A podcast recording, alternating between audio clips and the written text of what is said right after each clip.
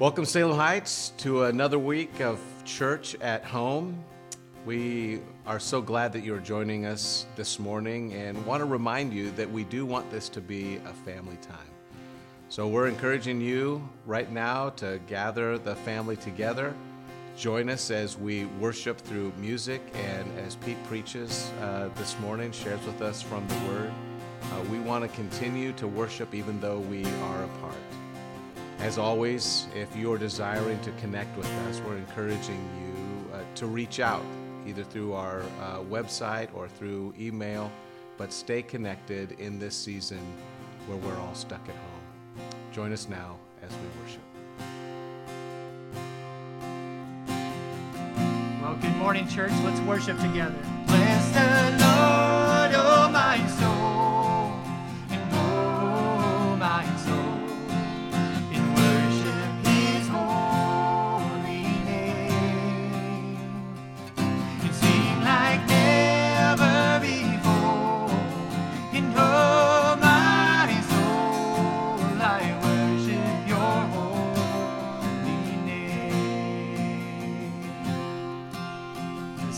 Up. The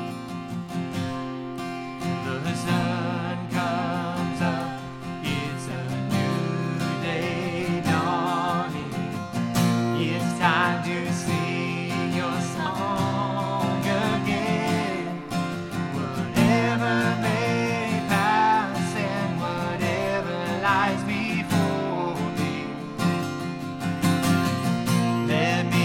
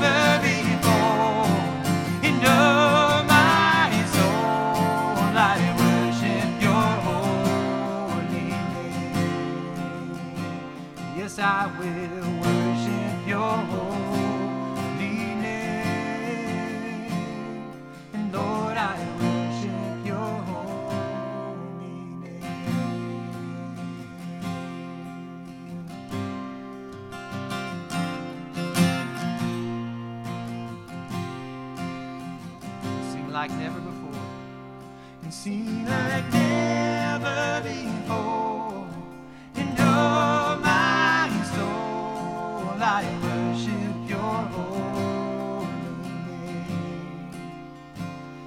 yes, I will worship your holy name. Oh, Lord, I worship your holy name.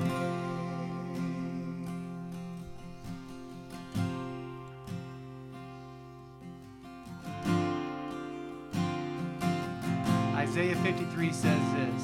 It says, but he was pierced for our transgressions. He was crushed for our iniquities.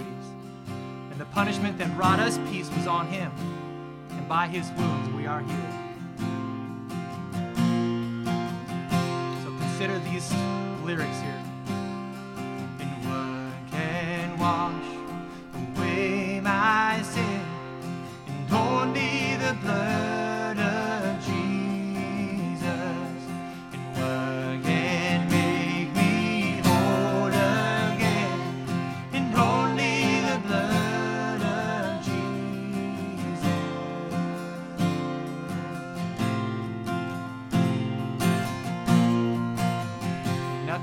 Sin can atone. Nothing can for sin atone, and only the blood of Jesus. And nothing good that I have done, and only the blood of Jesus. And no great God.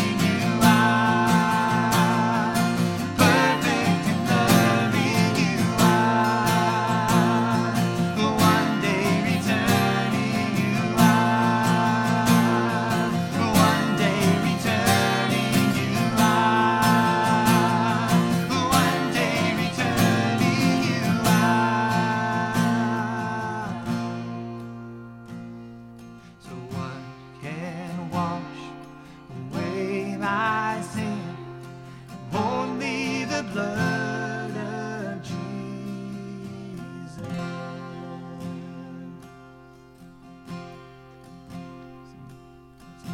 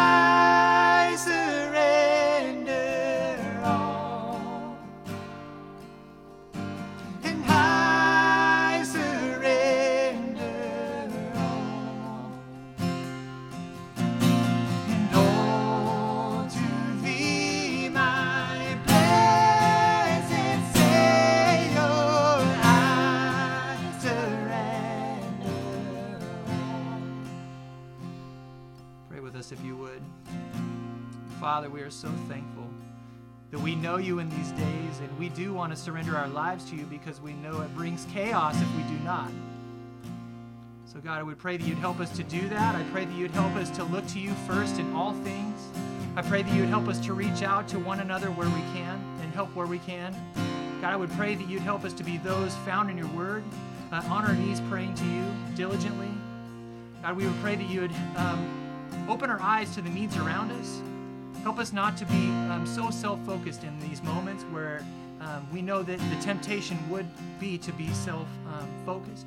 Um, uh, God, I pray that you'd help us uh, to see the needs of people around us and uh, be willing to help where we can. We look forward to uh, looking into your word now and pray that you'd help us uh, to grow as a result. In Christ's precious name we pray. Amen. Well, good morning, church. It is so good to be with you, and I can't tell you how excited I am for the opportunity to bring the message this morning, uh, how I I just love being able to minister uh, to you, with you, and so Uh, God has been working in my life, like I'm sure he's been working in yours, uh, showing me a lot of different things. And I want to deliver a message today um, that I've entitled, A Settled Soul in Restless Times. And, and I, I know that we continue to walk through this season of life, a historic season, uh, where we don't know what the future holds in regards to when we're going to get back to being able to assemble, when we're going to be able to go back to our jobs, schools, maybe even get to go on vacation. We don't know. Uh, but what we do know is this, that God is in control. And so there have been a couple of things that have been kind of rolling around in my mind that uh, I was eager to share this morning. So what I'm going to try to do is touch on both of those things this morning. The first is this. I want to remind us that God's word is sufficient for everything we're going through. The dictionary defines sufficient as being able to meet the demand or being able to fulfill the need. And I believe that God's word is sufficient in giving us wisdom, but also in settling our soul. Uh, but I also want to talk a little bit about how we can continue to be on mission as the church. Because one thing we know for sure is that God was not caught off guard by the coronavirus, and God's not been kind of up there frantically trying to figure out what he's going to respond. He, being God, from uh, the beginning of time through eternity, knows everything that's going on. And I can say this confidently based on what the scriptures tell us, is that God is still at work. God is still at work accomplishing his mission. And so one of the things that I thought we could start off by doing is just admitting the obvious, which is this has been a challenging time. Um, there's a spectrum, I would say, between kind of where we're all at. For some people, uh, this break, this forced kind of stay-at-home season has been really, really hard.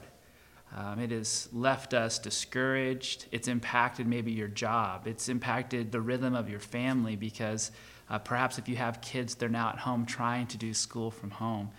Um, perhaps it's impacted just your ability to kind of go through your routine, and, and you've kind of come to learn that your routine, when it gets tinkered with, can impact kind of your emotions, both spiritually, your physical, kind of how you feel. And so I think there's a, a large portion of us who understandably fall into that part of the spectrum. And on the other side of that spectrum is, is those who perhaps this has actually been a blessing, uh, something that has come that maybe you didn't see a way that you were going to be able to accomplish this on your own. Uh, a needed break, uh, an ability to reset, to maybe step back from the busyness of life and kind of look at things and be able to maybe make some changes that were needed not only for your personal physical well-being, spiritual well-being, relational well-being, but uh, things that needed to be done to impact others in your house and even in maybe where you work. But no matter where you fall on the spectrum right now in light of the coronavirus, I know that for all of us, um, it is going to become easy to become restless during this time. Uh, restless is this uh, inability to kind of settle, inability to kind of find peace. I think there are ways that um, we can become restless. I, I think Zoom and online sermons in some ways have been such a blessing that we could continue to do church over the last several weeks. But I know for a lot of people, a lot of you that I've been talking to, it, it is it has come to be found as a cheap replacement to being together physically in the same place, worshiping at the same time. So while we're thankful for Zoom, it might be kind of getting old. And with that, we're starting to get a little restless. We're, we're just really craving that physical, person-to-person, face-to-face interaction. Um, another thing that can cause us to be restless is the fact that maybe we are attempting to continue to stay strong in our spiritual walk, and yet we're not finding ability to get traction there. Maybe it's your prayer life seems powerless right now. Uh, maybe it's your time in the Word hasn't really seemed to be meeting you or feeding you in the way. And, and that can cause us to get restless, especially as we're trying to grow. We're trying to connect with God, and that can cause us to be discouraged. Uh, I don't think, if that is you, that you should feel like you're the only one. I think there are a lot of us who have struggled during this time to stay um, hot for Jesus, stay really, really just like wanting to be in His Word, wanting to grow in our faith because the ryth- rhythms of life have, have been knocked off course. I think one of the things, too, that maybe even this week has caused a little restlessness in all of us is the fact that, you know, we had the initial stay-at-home order, and we've been kind of doing church, but one of the things that helps you during a time of uncertainty is certain kind of landmarks to look at, and I think Easter was one of those. And I hope you were encouraged by last week's message uh, from our worship team and Pastor Justin. Um, but, you know, even though Easter was very different than how we normally do it um, at church and with our families, it was still a, a kind of a building up point, something to look forward to. Well, now Easter has come and gone, and perhaps you're feeling restless now going, okay, what is the next thing to look forward to? Because we really don't know when when is even summer going to start? When is, we can see a date on the calendar, but really the ability to go outside, enjoy the weather, go and do what we want to do, all these things can cause a restless soul. And what I want to encourage us this morning with is this. I believe that God's word is the remedy for a restless soul. And I wanted to take you first to a passage in Psalm. Psalm chapter nineteen, hopefully you have your Bibles, you can turn to that. But in Psalm chapter nineteen, starting in verse seven, it says this. The instruction of the Lord is perfect, renewing one's life. The testimony of the Lord is trustworthy, making the inexperienced wise. The precepts of the Lord are right, making the heart glad. The command of the Lord is radiant, making the eyes light up. The fear of the Lord is pure, enduring forever. The ordinances of the Lord are reliable and altogether righteous. They are more desirable than gold, than an abundance of pure gold, and sweeter than honey dripping from a honeycomb. In addition, your servant is warned by them, and in keeping them there is an abundant reward. The Word of God is sufficient. And again, that means that it is able to meet us in our, our in our mess, meet us in our circumstances. The Word of God is a place that we can go and get wisdom on how to make wise choices, God-honoring choices, choices that are going to point us uh, in towards God's will rather than towards our own self-ruled heart's desires. But one of the things that I love about this passage is that the Word of God also is good for soul care. This idea uh, of sufficiency is that it has everything that we're going to need for life. And I was thinking of uh, an example. And when I was a kid, um, I remember seeing another youngster that had a Swiss Army knife. And I really, really wanted one, but my parents didn't necessarily think I was ready for one. And um, so I remember eventually I got a Swiss Army knife. And if you're not familiar, a Swiss Army knife has lots of different functions on it, and, and it can do a lot of different things. And it's designed to be a multi-use tool that whatever circumstance you find yourself in, if you have a Swiss Army knife, you can get out of that circumstance, you can take care of your problems. Well, a few years ago, my brother gave me uh, the Swiss Army golf tool. Uh, I love golf, and uh, this was a pretty cool thing because it has a bunch of different gadgets on here to fix ball marks, to help get your tee in the ground, to mark your ball on the green. It has scissors. I don't know why you'd ever need scissors on a golf course. It also has a toothpick and tweezers. So it's a little bit overbuilt, but the thing is, I know that when I go golfing, I have this tool with me. No matter what I'm going to face on the golf course, it's going to be able to be here in one place. I can go to this. I'm going to be able to take care of my circumstance. The same is true for God's word. The same is true for God's word. And I wonder this week, uh, over the last several weeks, and even this last week, have you been going to God's word as a place not only for wisdom, but for soul care? Because it's so important that you and I uh, are settled in our soul. And that that idea of settledness is that we are confident in God.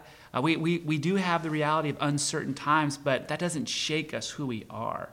Again, a, the soul of a person, one author described a soul as this, one person's self or their heart. In essence, it's the inner person, the whole person, the real you. We all need to be uh, paying attention to our soul. Um, God cares about it. And his word says here has the ability, because it's perfect, because it's trustworthy, because it's right, because it's radiant, because it's pure.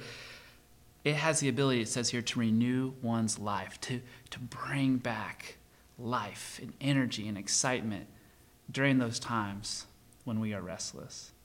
Now you might be asking at home, well, Pete, that's great, and I believe that, but how does the Word of God, if it's truly sufficient, how does it help me deal with this time where I'm stuck at home? And, and I'm glad that you asked that question, because I, I thought about that too in preparation for this morning. And there's actually a place in Scripture where we actually see somebody on house arrest. They can't leave their house. And it's found in Philippians chapter one. And so if you have your Bibles, turn with me there. But we actually have an example in Scripture on how to live in house arrest from the Apostle Paul's life. Um, it's really interesting. Um, one of the great things about the New Testament is that we can learn about Scripture from Scripture. And so the book of Philippians, it was actually a letter. It was written by Paul to the believers in a place called Philippi. And if we go back to Acts chapter sixteen, we actually have the historical record of the trip that Paul took to Philippi and, and the events that surrounded him establishing that church, that very first church in Philippi. So later on in the story of Acts, as you read through it, Paul is being persecuted for being a proclaimer of truth to both the Jews and the Gentiles.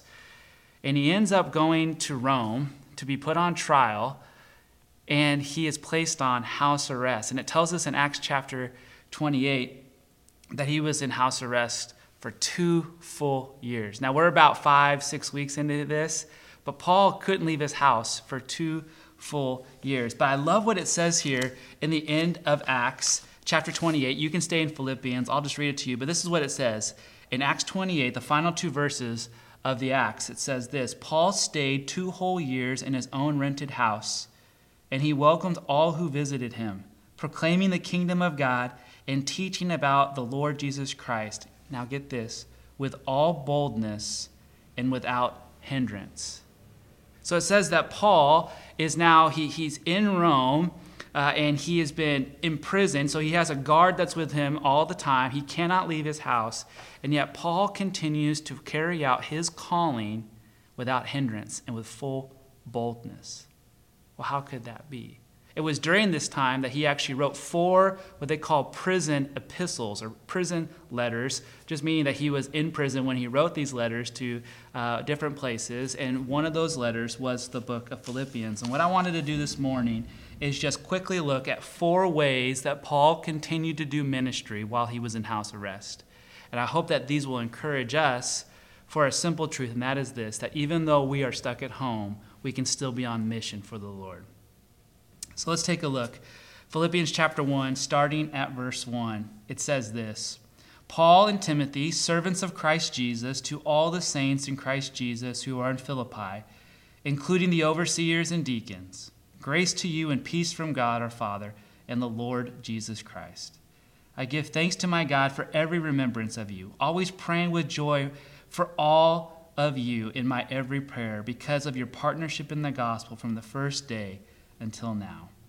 I am sure of this, that he who started a good work in you will carry it on to completion until the day of Christ Jesus. The first thing that kind of jumps out to me for how Paul could continue to be on mission even though he was stuck at home was that Paul's circumstances didn't hinder his calling. It says right here in the very first verse, he identifies himself as a servant of Christ. I don't know about you, but during this time, it's been easy to kind of focus on how I'm going to make the most of my time for me. What am I going to maybe use this extra free time to do, or what am I going to do to not get bored? And, and thinking that I'm kind of the one that is number one. What Paul does during his time is he remembers that he's not number one, that God is number one, and that he is a servant of God. And because God is not chained, God is not on house arrest, God is still on the move. Paul says, I'm his servant, so I'm going to continue to serve him even though I'm in this place. See, his calling came from his position in Christ. And his position is what settled his soul. He knew that even though he wasn't able now to freely travel around and go do what he wanted to do, because he was in Christ and because Christ was never going to leave him, and now the Spirit of God resided inside of him, he was still able to live out his calling. And that if God was going to allow him to be on house arrest, that God knew that, and that God was still going to give him work to do. And so he calls himself a servant of Christ. And if you continue to read on in Philippians, he talks about the key to being a servant for Christ while you're on home arrest is having a humble mindset. He actually says that he encourages the Philippians to join him in, in taking on or adopting the same attitude that Jesus had when he went to the cross. It says that in Philippians that Jesus humbled himself as a servant and was obedient to the Father's will, going to the cross, dying for our sins, and eventually being risen again on the third day. Paul says that was Christ's attitude as a humble servant. That's our attitude, no matter what our circumstances. And so we see here, Paul's circumstances didn't hinder his calling. The second thing we see here is that he stayed connected to other believers. I mean, the whole letter here is him communicating. Uh, he is taking time. This is something that Paul, it says, took three different missionary journeys, three different Um, where he left his home and went all over the known world at that time, preaching the gospel to the Gentiles, to the non-Jewish people. And he went all over the world, and many people were saved, but he also faced uh, great opposition. But even though now he's on home, uh, kind of house arrest, he can't leave his home, he is continuing to stay connected with other believers. Uh, this is so important for all of us to be able to do during this time. And I know that um, this is one way we're trying to stay connected with you. I know that many of our small groups and discipleship groups, um, our children's ministry, our teens ministry, and we're finding ways to stay connected through the use of technology. You know, on Paul's day, he didn't have uh, the internet, he didn't have a phone, um, but he had the ability to write a letter. And so he would just spend his time writing letters to communicate. He could have been focused on himself, but no, instead he wanted to send notes of encouragement. Some of his letters were letters of uh, exhortation and admonishment, saying, hey, I'm hearing these things that are not pleasing to God. I'm going to encourage you to change. Go back to what you know is true. Don't get sidetracked. But Paul took time to stay connected with other believers. And so I want to communicate to you right now that I want to actually lay out a challenge. And that challenge is if you haven't been doing that, this is one way that you can stay on mission while you're at home, is take the time to communicate with other believers, both here from Salem Heights or other people that you know. Because here's the thing, communication, it it, it tells people that you care. Uh, communicating with other people, it conveys this idea that you care. Now, I know a lot of us find comfort in uh, maybe writing a text or an email. There's there's a lot of benefits to writing emails or texts because you can kind of think about what you're saying and and make sure you can correct it and, and be able to do that. And you don't have to barge into somebody's life or make a special time to send it. You can kind of just send it whenever you want. But I was reading an article that uh, there was a, a group of researchers at the University of Michigan, and they found that there was a forty percent decrease in empathy among certain populations, which correlated with the increased use of technology. Now, empathy is just the ability to, like, to actually have care and to show that you care, um, to really have a genuine interest in the other person. And what they found out is that while it, it can be helpful, and it's obviously there are many applications where texting and emailing can be very helpful, they, they, what they said is empathy. The real ability to tell somebody you care is actually better received through voice and facial expressions. And so uh, maybe that just sounds really, really hard to you. But at the very minimum, what I want to encourage you is to, to learn from Paul's example here, which is one of the ways we can stay on mission during a time of house arrest is that we stay connected with other believers. And that one of the ways we can do that is by a simple phone call, sending them a note, just say, hey, I'm praying for you, I'm checking in on you. Paul's doing that here. He says, I give thanks to my God for every remembrance of you, always praying for you. He continues to uh, talk about them, and he's thankful for them, and he wants them to know that even though they're apart, they are st- he's still thinking about them, and he's still advocating for them um, before the Lord. The third thing we see here for how we can stay on mission while we're at home is that Paul was consistent in prayer. Uh, join me here in verse seven. It says this, "Indeed, it is right for me to think this way about all of you, because I have you in my heart, and you are all partners with me in grace, both in my imprisonment and in the defense and confirmation of the gospel. For God is my witness how deeply I miss all of you with this affection of Christ Jesus. And I pray this, that your love will keep on growing in knowledge and every kind of discernment, so that you may approve the things that are superior and may be pure and blameless in the day of Christ, filled with the fruit of righteousness that comes through Jesus Christ to the glory and praise of God."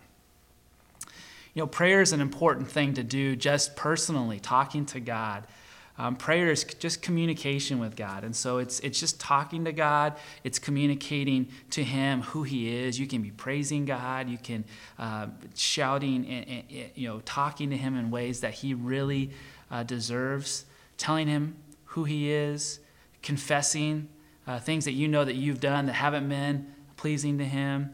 Um, asking him to consider what you're going through. Asking him. It says in Scripture for us to hand those things over to him because he cares and he hears. But there's another thing that prayer does besides just letting God know what's going on in our lives. When we go to the Lord to pray for ourselves or for someone else, prayer kind of reorients our perspective. See, in a time like this, uh, it can be really easy for you to kind of rely on yourself, to try to maybe solve your own problems, to try to think of a way that you're going to come out of this. But self-reliance, even if you had the means to take care of yourself, even if you had the fun, the money and the security to kind of take care of your own problems, here's the problem with self-reliance, is that the pressure always falls back on you. You have the pressure to maintain it, to make sure that you see it through, to make sure that you try to control all the variables that could impact your security when you're self-reliant. What prayer does when we go to God, just in the act of going to God and talking to him, we are acknowledging the fact that he is God and we are not. And that he actually has the means to take care of us. And his word has communicated to us that he wants to take care of us. And so prayer can reorient our perspective. It reminds us that even though we can't maybe protect ourselves, take care of ourselves, uh, hold on and have an absolute sure thing in our security, God can.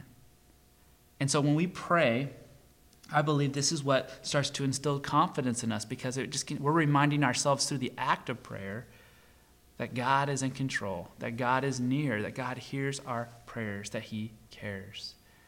And so I think this is something we have to be regularly doing. I believe it's something that Paul was doing while he was on house arrest, because he says here that he's giving thanks to God. He's always praying with joy for all of them in every prayer. Paul is spending time consistently praying. You and I both have some extra time on our hands. What are we filling that time with? I know that if we don't make a point to be in God's word and to pray, I know that there are going to be other things clamoring for our attention, trying to jam their way in there. And some of those things might actually distract us from what God actually wants to tell us. But Paul was consistent in his prayer life.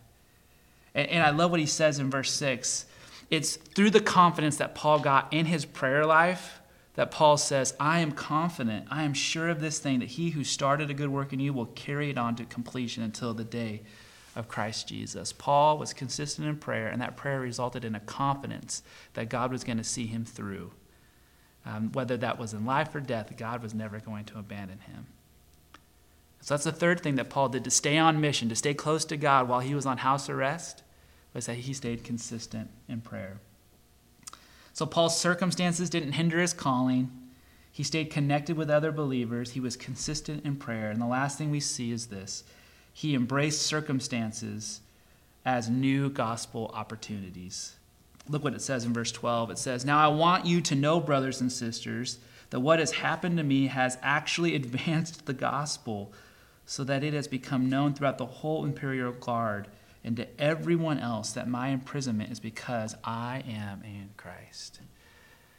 Paul could have said, man, I, why am I on house arrest? God, I, I've been doing your work. I've been going on these missionary journeys. I've been telling people about the gospel. I've been seeing people come to Christ. God, why are you allowing me now to be stuck in this house? That's not what he says here. he actually is encouraging the Philippian church who might have been thinking, oh man, poor Paul, he can't do now what God's called him to do. And he's saying, hey, no, no, no, no. I want you to know I'm actually, this is actually something that God has created a way for me to witness to this entire group of soldiers that has the responsibility of watching out for me. And anybody else that comes near me, they're going to hear about Christ. See, Paul looked at his circumstances not as, as obstacles, but as op- opportunities.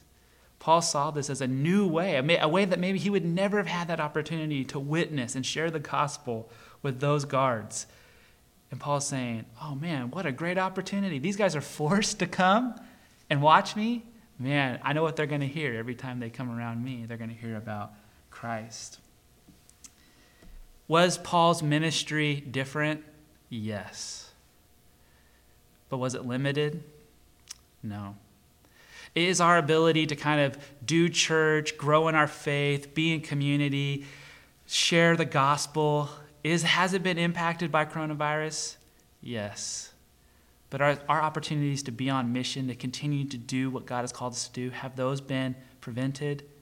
No. All these different things, all these different circumstances, all these things we had to change, they provide an opportunity, maybe to our neighbors that we didn't have before, maybe to people that we're going to run into now that we have longer lines at grocery stores. Uh, maybe it's going to be at a doctor's office or a place that you travel out to. There's going to be opportunities. Maybe it's even how we can be more intentional and reflective in uh, our social media, how we present ourselves there. We have opportunities now because the whole world is on notice. The whole world is being impacted by this. And they're being confronted with the reality of the, the mortality of man, that we're all not going to live forever, that we can get sick, that we can get impacted by this. And they're going to be asking questions. We have an opportunity as a church to continue to see this as an opportunity for new gospel uh, doorways rather than hindrances to ministry. And we've seen that here at Salem Heights, and we want to continue to be not discouraged by the fact that we can't get together. And I want you to hear me. We can't wait for that day when we're together. But we're not going to let that, the fact that we can't come together, stop us from continuing to declare the truth of God's word, from continuing to reach out and to be connected with other believers, to continue to fulfill our calling, and for us to continue to be in prayer. God's mission hasn't been hindered by COVID. And so I want to wrap up with this.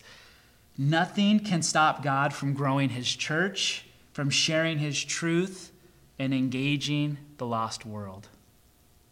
And nothing can stop you from growing in your faith, sharing his word, and engaging the lost as well.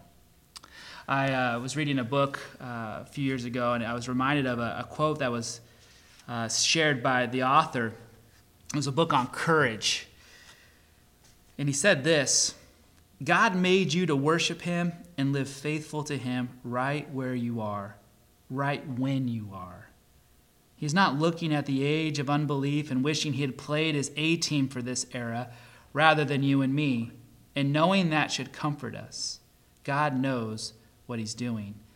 God has uniquely wired you with specific gifts and tendencies and uniquely placed you where you live, where you work and play in order to give you unique opportunities to speak to those he's lined up for you to meet about the God who has done all this. God could have given today's church an Augustine, a Martin Luther, a Jonathan Edwards, an Amy Carmichael, a C H Spurgeon, an Elizabeth Elliot, or insert your favorite hero from church history here. But he didn't. He gave today's church, in this age of unbelief, you and me. That's our calling. That's our privilege. That's our responsibility. God chose you to be part of the church that would live through the coronavirus. And because he's on mission, he is uniquely gifted and equipped you to help him fulfill that mes- mission here on earth during this time. Believers, we got to continue to be on mission, even though it's changed, even though we're at, we have a stay-home order and we don't know how long we're going to be forced to kind of do it this way. We are not limited in our ability to continue to do ministry. So we need to be seeing ourselves as servants, living for Christ in these days, not ourselves. We need to be thinking about ways that we can stay connected with other believers, calling, texting, writing, encouraging one another, exhorting each other to stay true to the Word, to be in the Word. We need to be consistent in our prayers, continuing to talk to God and listening for Him to respond because He hears. And we need to see this time as an opportunity for new gospel paths. That's you and for me. That's our challenge uh, this season. And so how are you doing in this area? How are you growing? How are you sharing? How are you engaging? It starts with a settled soul that's rooted in God's word, and it's lived out as a humble servant living in God's strength. Let's pray. God, I just thank you so much for this opportunity to uh, speak to your church, God. And I just pray that your word would remind us that uh, we can trust it, that it's sufficient, God, that we can read the Bible and know that it's not only going to give us wisdom for how to live in uncertain times, it's going to settle our soul in restless times. And so, God, I pray that we would be in God's word, that every single person who's watching this would spend time this week reading your word, letting it feed them, letting it nourish them, letting it mend their soul, letting it heal them, fill them up, because that's what your word promises it will do to those who engage it, God. But God, I thank you also for this example from the life of the Apostle Paul, who was on house arrest for two years and yet did not see that as a, an excuse to stop being on mission. God, if you have left us here on earth, it's because you're not finished having us join you in your work. And so, God, I pray that you'd help us see ourselves as servants, that we'd be connected to other believers, consistent in our prayer life, and that we would see all these as opportunities to share the gospel with a lost and dying world. God, we thank you for this time this morning. We pray this in your Son's beautiful name. Amen.